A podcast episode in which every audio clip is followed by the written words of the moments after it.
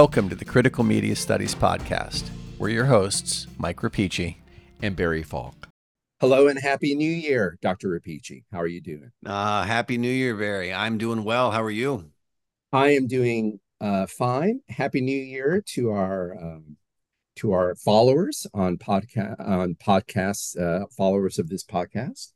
Uh, we're we're back again in the new year, 2024, to I guess in a way we're continuing the the new thread of the new season, and we're thinking about technology and its relation to affect. We're thinking about technology and the ways it uh, the ways it correlates or relates to emotion, mm-hmm. affects, relationships. Uh, we just finished talking about Kazuo Ishiguro's uh, Clara and the Sun. And we talked about the art, of the representation of an artificial friend in that book, um, and what that representation or what Ishiguro was trying to tell us about the possibilities of robots being our AFs, our uh, artificial friends, and the ways in which robots uh, and technology in general uh, is sort of rewiring to keep the metaphor going our emotional life. And I guess we're in the same, even though we're not going to be talking about Kazuo Ishiguro, uh, we're kind of in that same groove thing again. Do you want to mention who we're reading, and then I'll I'll I'll start us off and, and yeah. talk about a couple. Of things. So uh, we are today going to be talking about uh, Sherry Turkle's book uh, "Alone Together," and this was uh, 2011. Um, so uh, Ms. Turkle has written, or she is from MIT, and uh, writes really a lot about the interaction of technology and our I don't know how you would say it, like our lived experience, the effects the technologies have on us, and the ways that we uh, engage interpersonally. Great, great with, with, with uh, I guess I guess with with technological interfaces, and and we chose this um, largely because it is older at this point. Hmm. Um, mm. You know when 2010 did you 2011. 11. Um, and so you know, at this point, we have the smartphone, but we still have MySpace. Um, so social media is a thing, but it's still a nascent thing that's sort of finding its feet. Um, the you know she's concerned with things like Second Life was something that, that she right, wrote about. Right. So the technologies are different, and in some ways, which is funny if you you know it's 13 years ago, but in some ways, a lot of the stuff sort of feels almost antiquated. But at the same time, um, I, I think it's still certainly she the, the beauty of reading this, I think, is that we get to look at what a smart take on the effects of these technologies on our interpersonal worlds and interactions was 10 years ago more. 13 years and now ago. oh 13 years ago now. I can't do math. I'm it's, an english major. Um, absolutely. um, but uh but yeah we can look at a smart take on technology what it looked like then and we can and I think that's what we're going to be doing in this episode. Uh, we'll be thinking about um, uh, what has been the progress or development or evolution of technology and its relation to human emotion mm-hmm. uh, and human relationships uh, in the in subsequent years as well. So we'll be looking back and also, uh, no doubt, uh, returning, to, dipping our feet and thinking about not dipping our feet. Let's get rid of that uh, we'll be thinking about the present present conditions in terms of, I guess, the technological human interface. That's probably the best best way to put it. Can I add something about Turkle? Absolutely, absolutely. Uh, before we um, before we continue, uh, you mentioned her her bio. So I was reading a little bit about her, and I and she talks about this a little bit in the book. Um, it's interesting that well first off this idea of how the inter how interacting with technology in particular interacting with computers and then later on i guess in her career ai mm-hmm. forms of artificial intelligence that's her specific area that's her specific research area but what also interested me is that she has psycho and not just psychological training, but psychoanalytic training. Mm-hmm. And in particular, she's interested in the theories, though he's, you know, kind of in an odd relationship to Freudian psychoanalysis, but another interest of her intellectual interest from her, or part of her intellectual background is the psychologist um, Jean Piaget. Mm-hmm. And so one of the things that Piaget brings to the psychological table, to psychological study, is this idea that um, as we interact in our infancy uh, with objects in the world, it's inflected by. I was about to say a friend of the program, but we'll we'll end up in the dark web, Martin Martin Heidegger. But right. Uh, so I, I won't call him a friend of the program, but uh, but you know what I mean.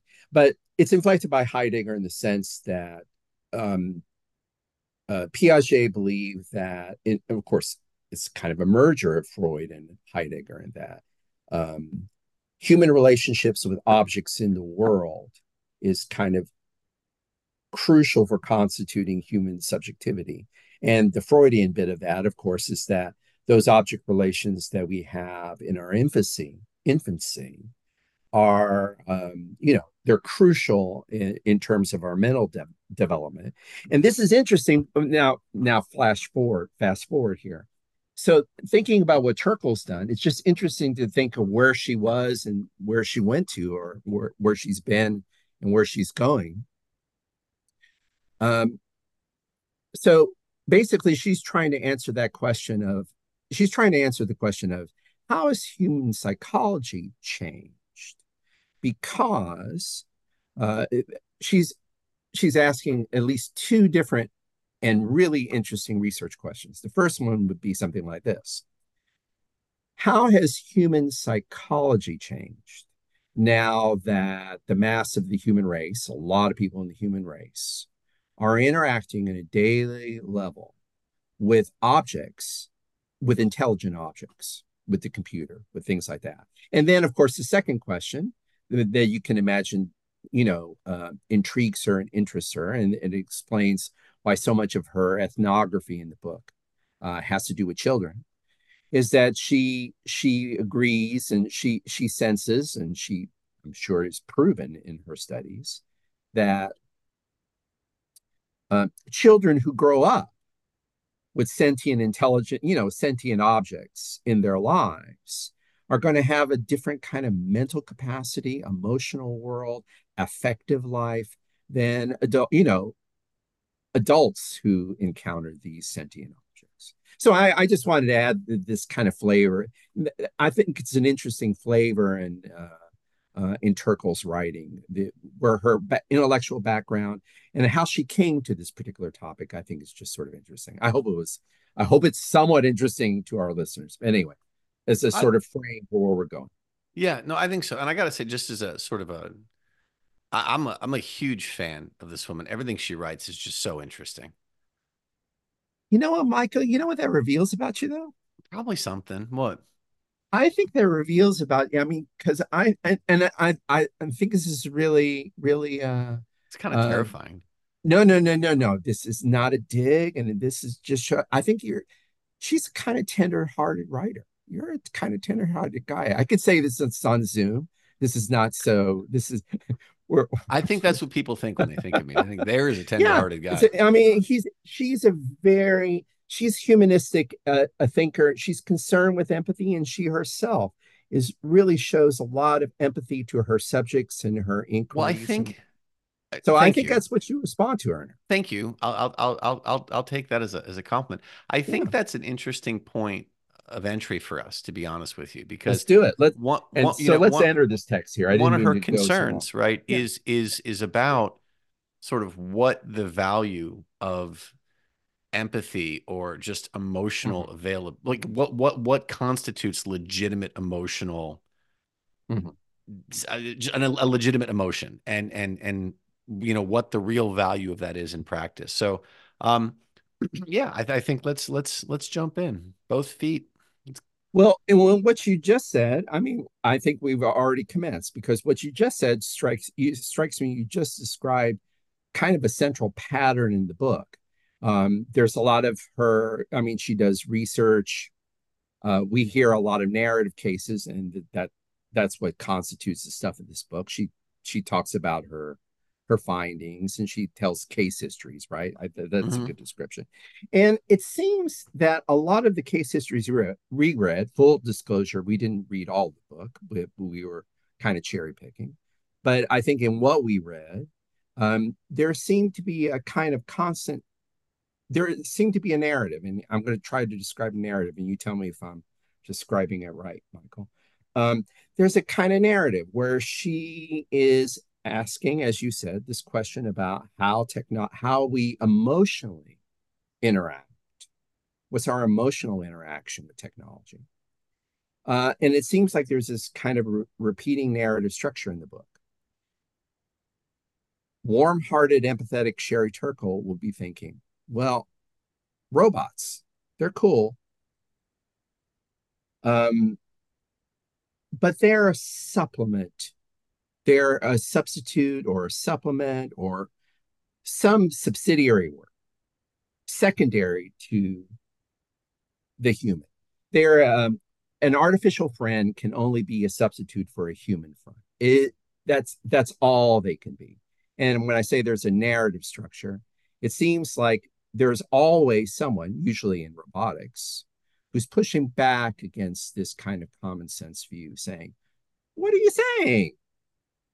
Why are you assuming that robots aren't on the equal level with a human? Um, uh, what do you mean that robots uh, or or that robots can't feel? What do you mean that the human emotion with a robot is somehow subsidiary or secondary or derivative of a more primary affection that humans feel for other humans?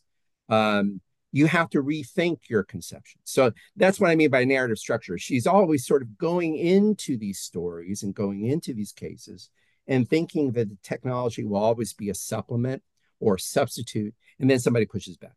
Yeah, let me. I think maybe it's it's probably we're probably late to do this, but I think it's important to sort of identify the central argument here, as I understand it. Right. So she's called the book "Alone Together," mm-hmm. and the argument as I understand it, is that with the advent and proliferation of networked devices, cell phones, computers, uh, right. etc., we are now more than at any other point in time connected.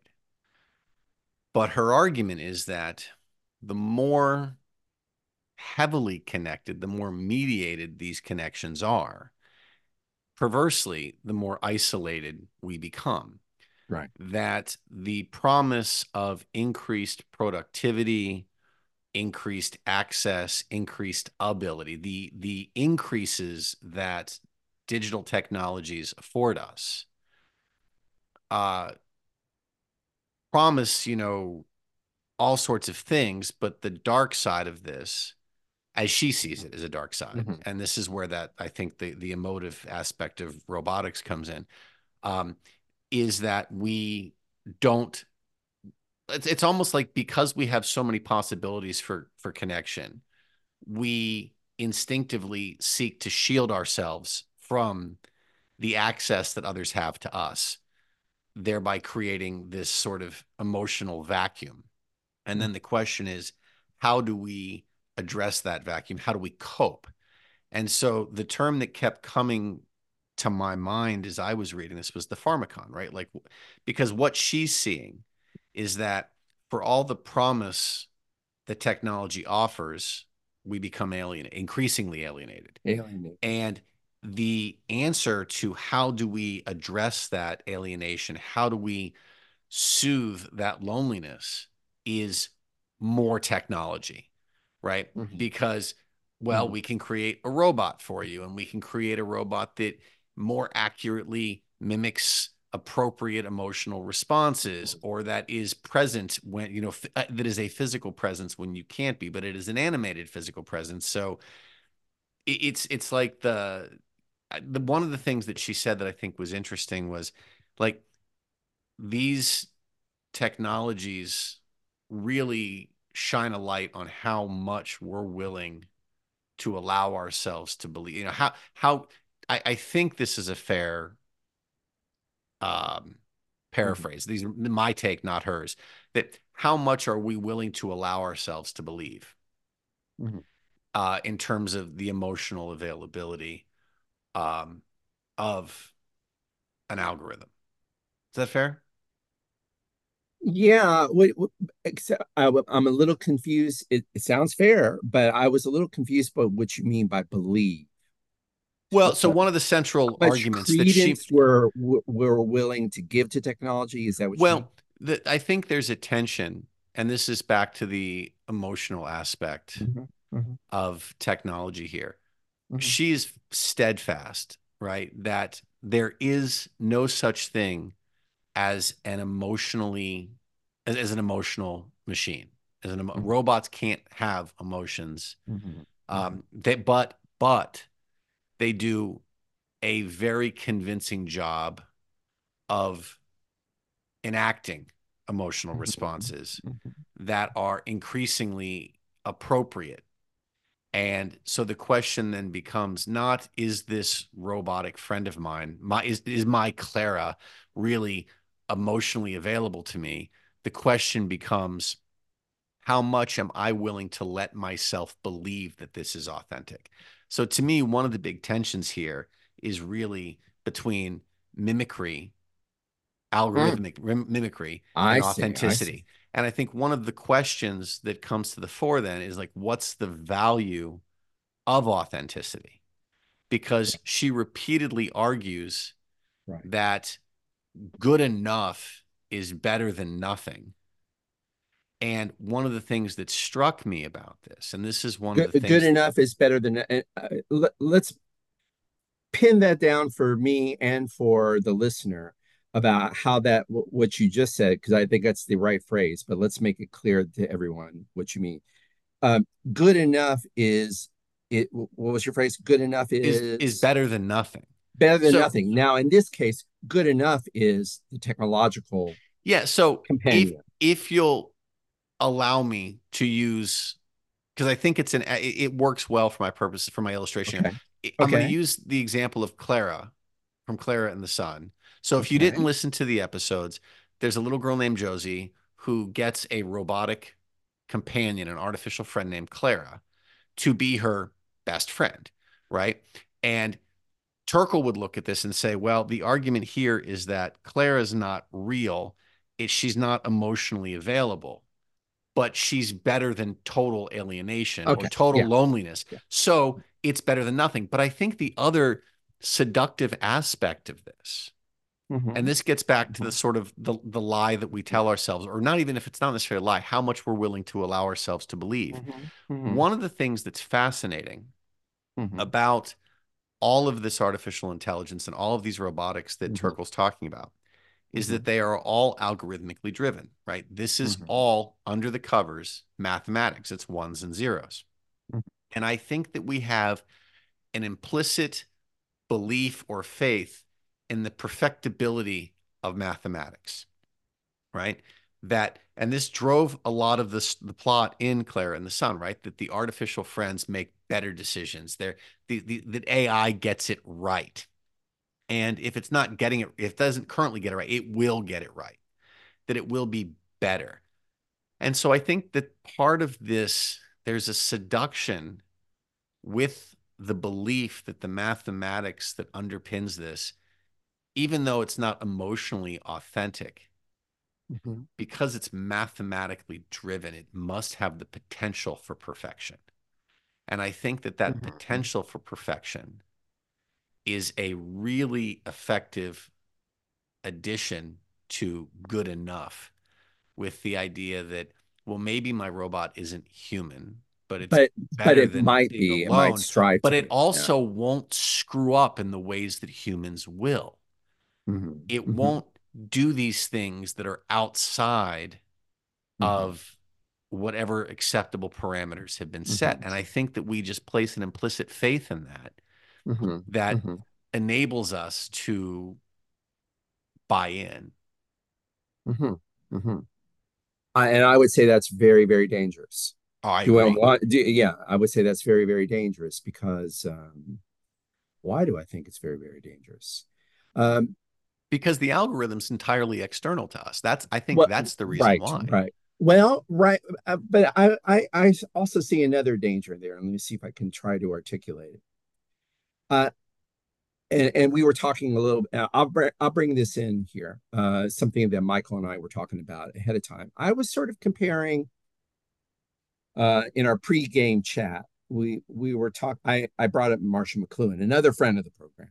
Absolutely, Saint Marshall. And and we were uh, and and Michael and I had talked about the medium is the massage a couple weeks ago, and McLuhan, I mean, a lot of complex and interesting ideas in that book, but the core idea, at least I think McLuhan is always repeating this idea, and I think he thinks it's as much of the core idea as the medium is the message. Um, the primary idea of McLuhan's uh, brand of media studies is that technology has changed and evolved, but it always evolves according to a sort of with an organic purpose the purpose of technology kind of stays the same. And the purpose is to act as an extension to the physical body. And in that, so not just to as an so that our technology is an extension of the human, and for McLuhan, in a very literal way, in that it's an extension of the human body. So that all are in, in one of the most interesting, you know, uh, eye cat, literally eye catching sections in the medium is the massage um, is is that section where we have the toe and the tire and the eye and things like this, and we're we're we're told that um, technology is always human scale. So getting back, to, so why do I think um, why do I think you know there are a lot of warning signs, not in Turkle herself, although I do want to uh, offer a little bit of a criticism of Turkle. Uh, one of her arguments that you just drawn on if I can if I can remember it after I finish this thought. But uh, this this seems to be an important point to make. There are a lot of danger signs, not in Turkle herself, but in the stories that she tells, and in the the, the historical social situation that she describes, which is our situation 10 years, 15 years back, but still recognizably our situation, our the particular way we relate to um, internet to the internet and to computer technologies and now to AI is that there and, and, it deals directly with what you were saying this idea of perfectibility. Um, so gone is the mcluhan idea that technology is an extension of the human quite literally an extension of our bodies um, more and more when we, when we talk about technology we're imagining technologies that will replace the human. And I won't even go to AI. I won't even go to Clara and Clara and the Sun. I'll just talk about the internet because this is, as you mentioned, one of the primary examples. Um, this is many of the examples that she gives in the book. It's just the homely example, and to us, the very familiar example of someone who is um, I can't remember the the gentleman's name, but there is a there is an English gentleman that she one of the case studies where he was saying, you know, I I go home, I I'm on holiday, I go in my room, I'm on I'm on my computer 10 hours a day. I have to go out and have dinner with my family. Mm-hmm. That sucks. Mm-hmm. Um, and so um, in a way, the internet, you don't need AI, you don't need the bells and whistles. All you need is this idea of a connection. Uh, but the the internet isn't just an extension of the human in the way that McLuhan was talking about. Uh, the internet is a the internet and, and the artificial companionship of the network that is afforded by the internet uh, is more and more understood as a superior substitute, not just mm-hmm. a substitute even, but a superior substitute, one that's more fitted to my needs. More indiv- so in a sense more user friendly to use you know to use the own term right? Right. So that strikes me as a danger is that we're talking no in fact we're, not I, I, think there is actually a double uh, a double whammy that's going on here it's not that just we're no longer talking in Turkle's world, we're not, it's not just that we're no longer talking about technology as an extension. It's we're also not even talking about technology as a substitute, where most of the times, and I'm not even, like I said, I'm not even getting to AI. Uh, but most of the times, the valences in which, uh, the, in the context when we talk about technology, we're no longer in the McLuhan-esque world of it's an extension of the human or it's an amplification of the human. It's an improvement on the human. In particular, it's an improvement on the family. I have a question for you about that though, because it's interesting here. When you say that the, the technology becomes a superior substitute, yeah, I want to know what exactly, how do you want superior in what way? Because my read of this isn't that it's a better family, it is mm, simply a more manageable, controllable fit. So the idea that it's still, in a way, I read this as being, well, it's good enough, but it is good enough all the time, which makes it superior. Right. right. Well, oh, well, uh, I'm, I'm glad you asked that question. Let me clarify. Uh, no, I don't mean superior in any ontological sense or any mm-hmm. value sense.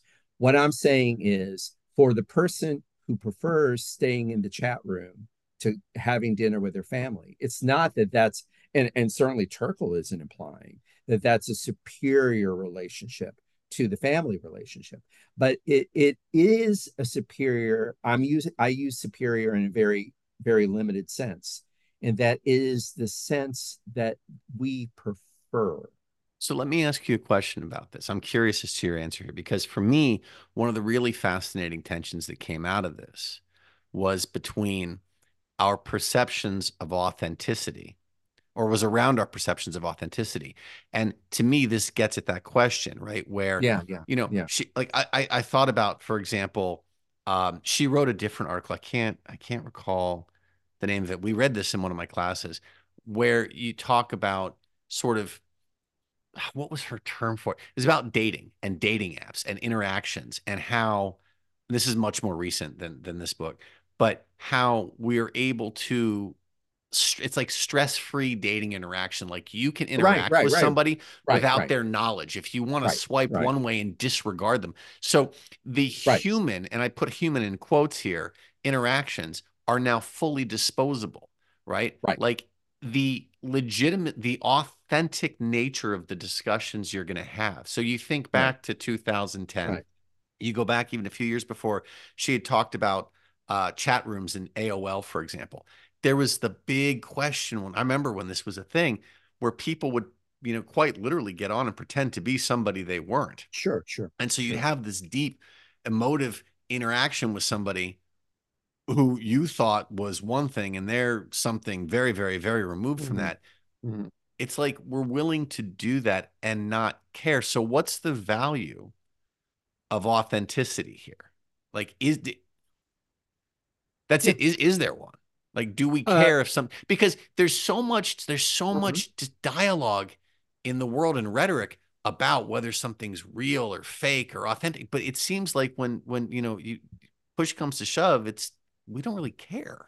I think well, first off, I think you answered your own question. I I do think, and I think Turkle's evidence, her case studies kind of show this, that over and over again, either Turkle or the persons around her that she's interviewing uh, or the, in the stories she recounts, they they invoke authenticity, but then they they basically say, "I'll settle, I'll settle, I'll use." You, That's what I meant. By, yeah, I think from Turkle's position, if she's and I so mm-hmm. I did something similar to this recently with my students, and I asked them a question. I just asked them. I said, "You know, mm-hmm. I was struggling with uh, the fact that a lot of my students spent the majority of their time in class with their faces in their phones. Mm-hmm. And then they'd submit work that was just very far afield from what it was supposed to be. Not because mm-hmm. they're not capable of doing the work, but because they simply weren't present. They weren't attentive to what was going on. Mm-hmm. And so mm-hmm. they're not responding uh, appropriately, we'll say.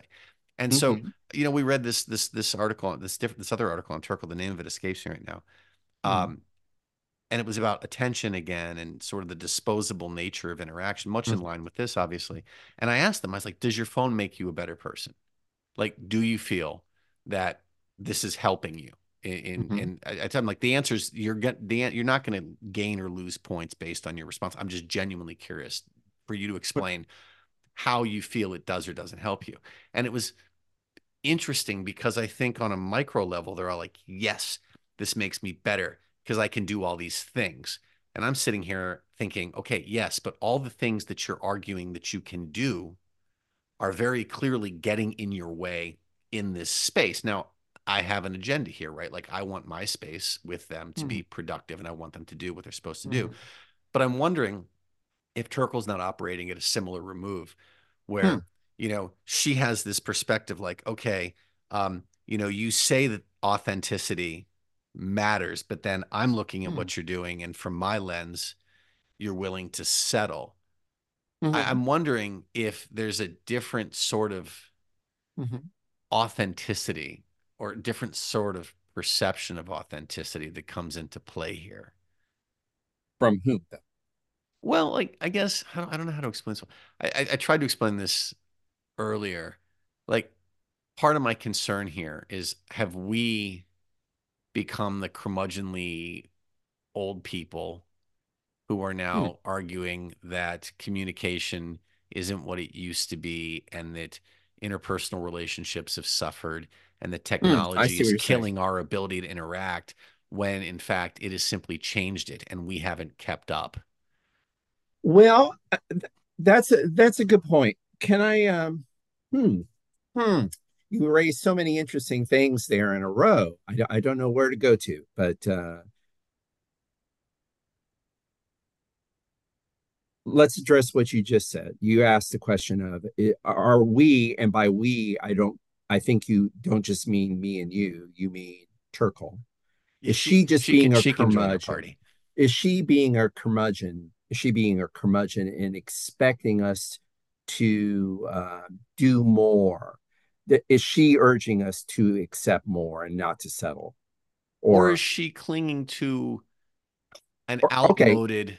is she clinging to an outmoded well i would say that um, if she is i am as well to this extent um, but i wouldn't call it curmudgeonly I would say that I'm having a standard of value, and I'll give her this benefit of a doubt that she is judging the relationships from a standard of value. Now, that standard of value may be passe.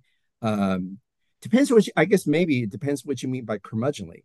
Is it curmudgeonly because nobody's going to listen to you because you're making a particular kind of moral, basically a moral critique?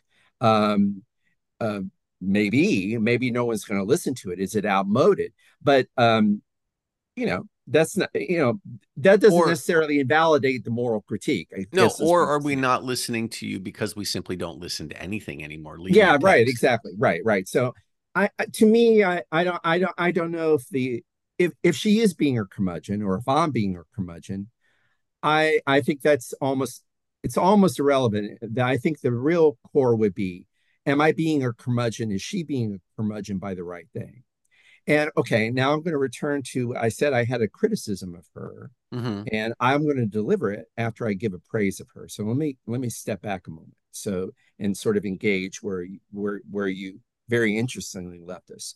Um, she's bringing a standard of value and bringing it into a new situation, a situation that she realized she's not stupid. She realizes that the technology human interface is changing and it's evolving.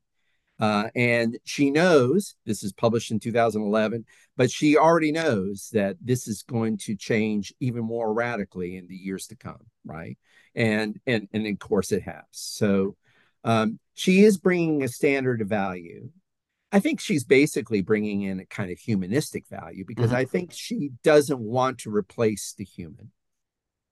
Um, and I think she's nervous at all these moments when technology or philosophers of technology tell her you have to leave behind the human we're improving the human and you have to move to this particular kind of platform because it's going to be better for you it's better than human interaction um, uh, she's clinging to a standard of value and saying, no, no, I think face to face communication is better than mediated communication, and, or the very at the very least, it can't wholly substitute. I don't think she I don't think she would do. I think that's just Barry who might say that face to face communication is better than mediated communication. I wouldn't put that words in her mouth. I do think she feels that there's a very real danger, and I also would agree with her on this. There's a very real danger of simulacras of communication, of mediation, mediated communication becoming the whole of our communication. And Michael, I think that's what you were worried about when you see the students on the phone, right? Uh, they're not letting, the, they're not putting the phones down, which means for that moment at least, for that moment at least, they refuse to engage in another form of communication besides besides the phone communication besides that that phone. They refuse to enter into another relationship besides the phone uh laptop relationship right. a human relationship. Okay so i think she's justified in doing that. I think that's uh um i th- i think she's worried that mediated communication is going to usurp this kind of face-to-face communication elements of where where and and therefore humans are going to lose values that i also would agree are values. What kinds of values? Spontaneity innovation improvisation. All these things matter in music. They matter in human relationships too. And usually improvisation and in fact this is the famous thing about improvisation. This is what miles davis learned in the famous quintet is what Herbie Hancock has this great story about being uh, about being a quick digression with Herbie Hancock because it will get me back to it'll get me I, I promise to get back to Sh- Turkle. Um, one of the great things about uh, this is proof that Miles Davis was an improvising genius. During the in the quintet, Herbie Hancock has this great story. He's playing in the quintet. He plays a bad note. He plays a bum note. Plays a bum note. And then Herbie Hancock looks very nervously at Miles Davis for obvious reasons, thinking he's going to kick me out of the band. And then, of course, he at first he thought Herbie Hancock thinks, oh, maybe Miles didn't hear it. Of course, Miles heard it. He put his trumpet down. He looks at him, and he, you know, is giving him the Miles Davis stare. But and and then Herbie just kept on playing and he said, oh, oh my God, I don't know what's going to happen. I'm probably going to get fired. Then 10 seconds, Miles is all of a sudden playing in a different key. And then it, it took five minutes later, took 10 minutes, five minutes, 10 minutes later in the improvisation. And then Herbie figured out what happened. Miles heard the mistake, didn't expect it, mm-hmm. made a correction, and then turned the mistake into the building block for new building blocks for a new improvisation. So I mentioned this because I mean, I, you know, when we talk about the differences between human communication or direct communication and mediated communication, um, that sounds really abstract. But I mean, that story, uh, and when you think about musical performance, you can really see. I mean, these things these things matter. If you have something that is totally algorithm, what you lose is improvisation, and what what you lose is the possibility of failure. Mm-hmm. But failure is a building block of improvisation and innovation. Okay, so I like this part of Turkle. Now, let me, because I've been talking too long, let me mention my critique, but it also has to do with what you're saying, which you said earlier. Um, you know, there are points in Turkle where she is talking about um, what, what was the example you gave about imitation that we imitate something, Michael? Because that's what I want to return to. Oh, God, you remember, remember, this earlier? You were saying something. There was something that we, you know, we we see this and we want to imitate it, and she doesn't like that. I can't remember your specific example. It's okay. Let me let me give my general charge. Maybe we'll think about okay. the specific example that prompted it. Um, I'll talk about. I'll, I'll give my criticism of the structure of a lot of Turkle's arguments, and here's the structure a lot of times she will note that humans will, and I think we were talking about this in relation to humans settling for the technological simulacra, right? And mm-hmm. settling for it. And she's she's irked by that. Um, here's the problem with that. We are all imitation. Everything about us is imitation. Mm-hmm. If you say, I'm going to save the human, but you know, there I want to save a human who does more than imitates machines. Or or rather, I think I remember the example now. I think we're talking about these the examples of computers. I think you were talking about the example of computers or technology that imitates us. Because they imitate us, they improve. Right. right. And she's saying, well, th- that improvement is not real improvement. Got a real problem with that. Okay. Because I think I think the the real problem that I have it isn't that I have a problem with her. I have I have I guess I have a complaint about the human species. What do we do without imitation? Everything we do is we're imitating something, whether it's language, whether it's music, whether it's dialogue, whether it's whatever, mm-hmm. any kind of learning, any kind of initiation process requires imitation of a model. And in a way, she kind of wants to break through, break out of the, the stalemate of the human technology stalemate. She kind of wants to break on through by saying, well, humans are more than what they imitate. But so I think I, th- are I think are we? I think that's fair. Then the question I think I would ask you is where does the dis- and this is this is a philosophical question here, right? But where would you then place the distinction between like when does the algorithm mm-hmm. overlap the human? And her answer to that mm-hmm. seemed to be mm-hmm. the awareness that you are a part of a life cycle and that you will die. Death. And that you Death, will end. Right, right, right. And that you're, and so in a way to go back to the imitation, right? The awareness that there is a finish line, there is an end point, mm-hmm. will prompt you, in theory, to at some point do more than imitate, to evolve from that imitation, much like your jazz uh, example, right? Like, okay, so we're good, we're good. Oh, here's the glitch in the machine. Now let's imitate it. And now, now we have to play with. We yeah, have to do yeah, something yeah. new Different, as opposed right. to correct it. And right. so, you know, th- this to me gets me back to the question again of uh, emotional authenticity. And her argument mm-hmm. about that is mm-hmm. that machines are unable to do that because mm-hmm.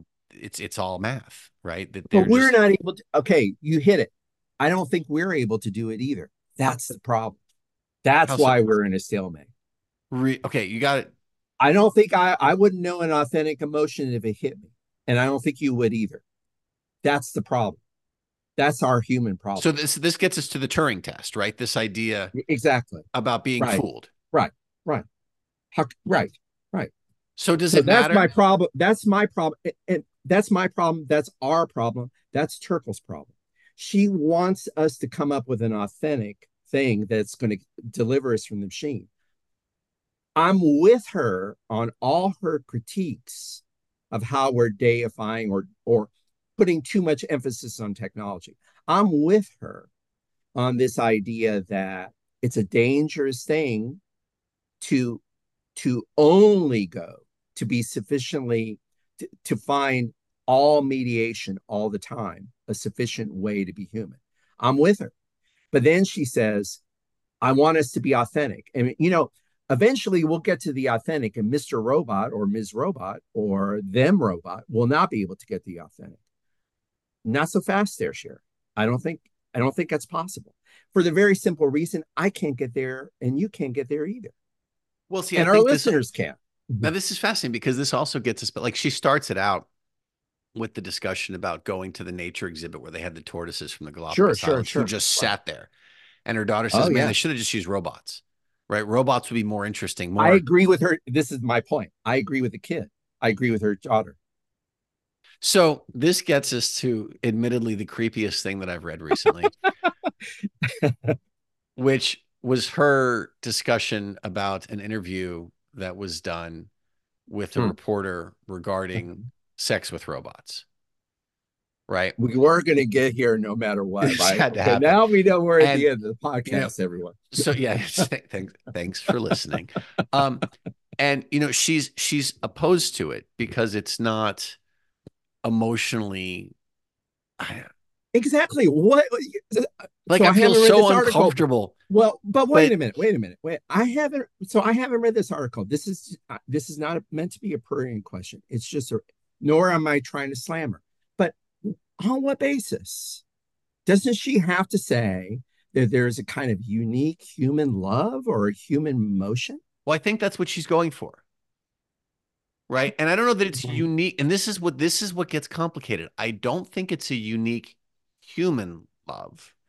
I think the argument or a unique human emotion, I think the yeah. argument is that artificial intelligence or robots mm-hmm. simply aren't capable of any sort of emotion. Of emotion that they are and this is okay and this okay, is where all right all right all right so this this so is where i have problems because authentic emotion so again we're you're postulating she's postulating right I have an authentic emotion and you have an authentic emotion, and robots aren't even capable of emotion. They're just sort of the simulacra of emotion. Mm-hmm. Okay. And that's that's the opposition, right? Like that's why this is sort of a creepy thing mm-hmm. because it's not there's there's you can't have an emotional connection. And then this gets the question, well, if I think I connected with something, right. Can you tell me I'm wrong because it was a toaster the whole time? and and you know i guess i guess i'm at this point at that point i think that she can't i think that person who brings up that objection michael tell me i'm tell me i'm wrong but that person who brings up that objection but i feel that way i, I remember that passage in the book one passage in the book where she says well feelings aren't enough that's true that's true in turn certainly in terms if we're doing moral and philosophy I can certainly see that, you know, I can see an objection being made to me basing my things, uh, basing my actions on my feelings. I totally get that. But if that person does have that moment of connection, I don't know. And it's a simulacra of of uh, of um, it's you know if if the if the objection to that is oh no it's not the real thing it's just it just looks that I don't know.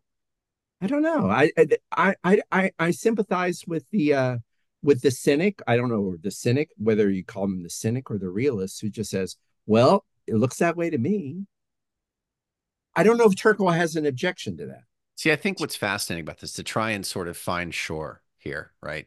Yeah. What's fascinating about this is if you extend this argument just a little bit, right? Well, what constitutes an authentic emotion? Well, what constitutes, um, you know, a, a, a quote unquote legitimate connection?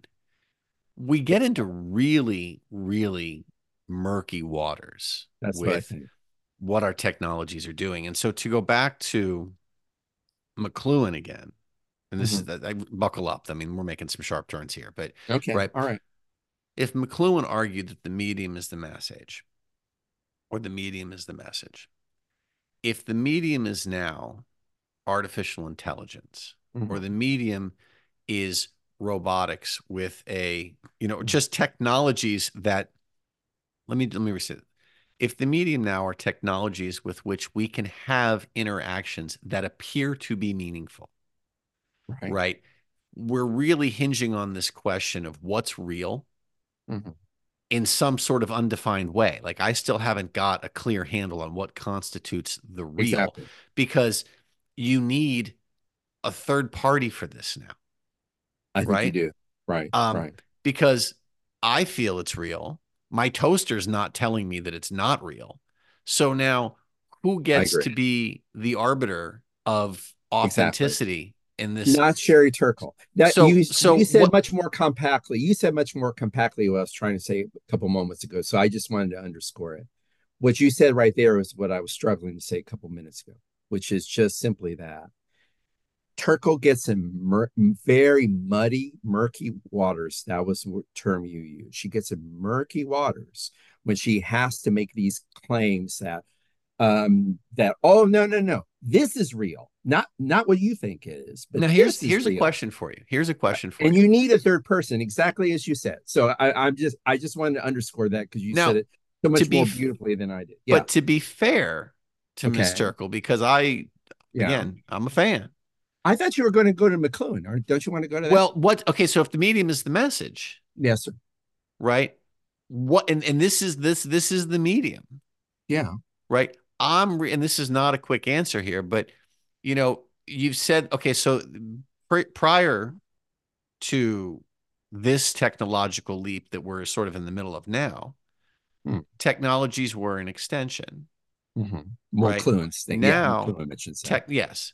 Now technologies are a substitution, which is both ubiquitous Indeed. oftentimes inferior in terms but of convenient, often convenient. But, but because of its incredible convenience, it's preferable. Yeah, right, right. So, it, it, like, what is the what's the takeaway from that? And then to to sort of follow mm-hmm. that up, mm-hmm. Turkle writes this in 2011. Mm-hmm. Here we are on the dawn of 24. Mm-hmm. I really wonder how she would write this now. You know, would she still? Because I, I don't think that you, you know you and I are the first to ask these questions, and I don't think that you and I are the first to look at this yes, work. We are. Say, obviously, um, I'm sorry. Clearly, we should have recorded this yes, two sir, days ago, and then we could have been yeah. the first ones to do it this year. Um, but but you know it's it's it's an interesting question i think to think about well what would she say now? Because this was still fairly primitive. Sure. And, and now the artificial the robotic intelligence the artificial intelligence that she was describing in fairly nascent stages yes. actually uh now is really really really advanced. So do you want to answer your question your question's fascinating yeah, I don't have an answer for my question. I was hoping that, like, I, I, you know, what's the message? I think that she, you know, all alone together. I think that the the message is that we are uh, grasping and drowning, uh, and I think that we're satisfied to grasp and drown because there's new shiny objects to grasp for, uh, and I don't think that we feel that drowning is ultimately all that bad. Right. Um, Okay. That sounds God. That sounds wickedly cynical. No, no, no. It sounds wickedly what? Cynical. Well, I I don't know. I, I feel that we're approaching closure here. Do I have a okay? If we're approaching closure, let me let me return to what you said, and I'll I'll say two things and try to keep it brief. You were asking the question about what would Turkle say. I think Turkle um, what would Turkle say of our particular predicament? Um, I think I think you you answered it. I I think your description of the what you called the cynical description of the current reality, um, uh, that we seem even more subservient or more complacent about the technology technologization of everything. Um, I, I I don't see her. I don't see any way of avoiding that particular kind of conclusion. Now, um, I want to end though with a kind of defensive. That sounds like um, she was sort of holding up her hands in 2011, saying, "Please stop this train." And now she would have to admit the train has, you know, gone even further down the tracks, and uh, Sherry Turkle is a failure, and we're all failures. Um, so and maybe that's why you were calling what you said cynical. But I, will mention a positive thing uh, here that I think that Turkle was already sort of articulating in 2011, and uh, it's weak. It's you know it's it's literally it's not a strong thing. She's not confident in this claim, but it is her closing claim. She really believes that it's possible for humans to opt out of certain situations. Mm-hmm. Now, certainly in the last 15 years, we've seen very, very little opting out. But I would say, and it, my conclusion here, but I would say that the opting out that she was pointing to in 2011 is still possible in 2024. Um, am I am I advocating a complete media fast? No. Would I think do I think it's a good idea for everyone to put down their devices, especially in certain situations? Yes, yes, yes, I do. So far, it's not illegal to do that. And I think the only way, and okay, so I guess I am positively, not just in Turkle, but actually, I kind of want to bring back uh, Marshall McLuhan. I do think that um, a way to go forward, and I think Turkle would find this somewhat sympathetic. Um, I've been arguing throughout, and I think we've been arguing throughout that we've sort of moved past the McLuhan-esque paradigm where technology is a mere extension of our bodies and a mere extension of the human, and that we moved into some other realm. I would think that a recovery of the old world McLuhan, this idea that human hu- that technology has to be human sized. Um, I, I don't know. I think that's still important. It's still an important message. See, I want to. that insofar as one can, now, am I saying let's blow up the internet? No. Uh, am I even going to get rid of my laptop? No, I'm not. Am I going to get rid of Spotify? I don't really feel the need to. But am I going to question how I use it? Am I going to question how much? It, yeah, I should. If I don't, I should.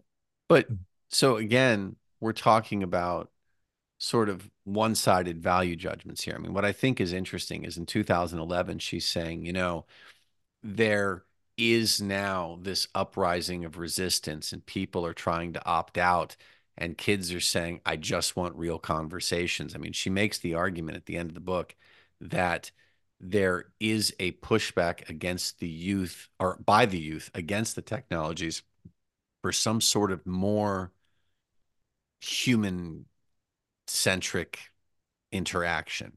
Have you seen that though? Well i hear it you hear about a lot of people who are going to quit Facebook and you'll look at these they people and they'll say, they no, they will. They'll say, I don't have Facebook as they bury their head in their phone for, yeah, with, that's what I'm thinking with something else. Yeah. And, yeah. and so I, I, I no, no, that is my point. I just, I think that like, it's, it, it's like the, the, the, I mean, I don't mean to sound overly dramatic here, but it's, it's, it's like the cancer that's just taken hold. Well, I no, I I I I don't think that's it. I don't think you're exaggerating that. And and that's what I'm saying. You know, what I'm talking about is a solution is a very weak solution. Turkle's solution is weak. But I think that's all you have. That's all I have. And I think yeah. that's all we collectively have. Um, I do think the situation is dire, but it, it but it's not dire enough that you can't make changes in your own life when you feel you need them. Well, so, so and I think that that's our only. I mean, that's that that's the bright that's the bright light. If you're saying, well, that's not very bright. well, is it is that I, I don't think is... it is very bright. I don't think it is. I think it's realistic. I mean, realistically, yeah. it's not very bright, but it. I think it's all we got. Is it that, or do we just hope that maybe falling in love I don't know. This must say something about Falling me because everything I'm talking about is a kitchen. Are we going to go back to the robot sex again? Is no, I don't want to go back to, yes, but no. Like just the emotional connection. Like, does it need to be authentic to matter? I wonder if maybe we're just, um, you know, you and I are just stuck in 2011, um, yelling at all the. I don't need. Like, does but, it matter? But, well, I'll tell you what does matter. Let let's uh, let's bracket off love for a moment. I think it does bra- uh, matter where, and, and it, maybe it doesn't matter in a cosmic sense, but my ability to pay attention to things it. matters a whole f of a lot, a whole lot to me. That's true. Okay, so let let's bracket off whether or not that's authentic or whether love is more. So this is about attention. I think this is fundamentally about mental states and cognitive states, and not just emotional states but uh, but cognitive states, and it's about attention. And I think if I lose the quality of my attention, I lose what matters to me. And so I, I mean, I don't have to make it to be this be a conversation about love for me to get very passionate about it, mm-hmm. for me mm-hmm. to to feel there's something really at stake. I think something worth right. defending. Something that, worth defending. I don't mean to be flippant. That feels right to me. It, it feels right to you, so, I'm sure. oh, oh it feels right to you, Falk. so it must be right. Are we, are we good? no, no, no, we're think, not good. I think, of course, we're not good. All right, Barry. with deep feeling, I thank you for an interesting conversation. with, deep, with, deep, authentic love, Michael. I sign off tonight. I sign off, Barry. All right. Have Sounds a good, good have Michael. a good. We'll we'll we'll do this again soon. All right. we'll do this again soon. Take care. Bye. Thanks for listening to the Critical Media Studies podcast. To find out more about the show, check out our webpage at criticalmediastudiespodcast.com.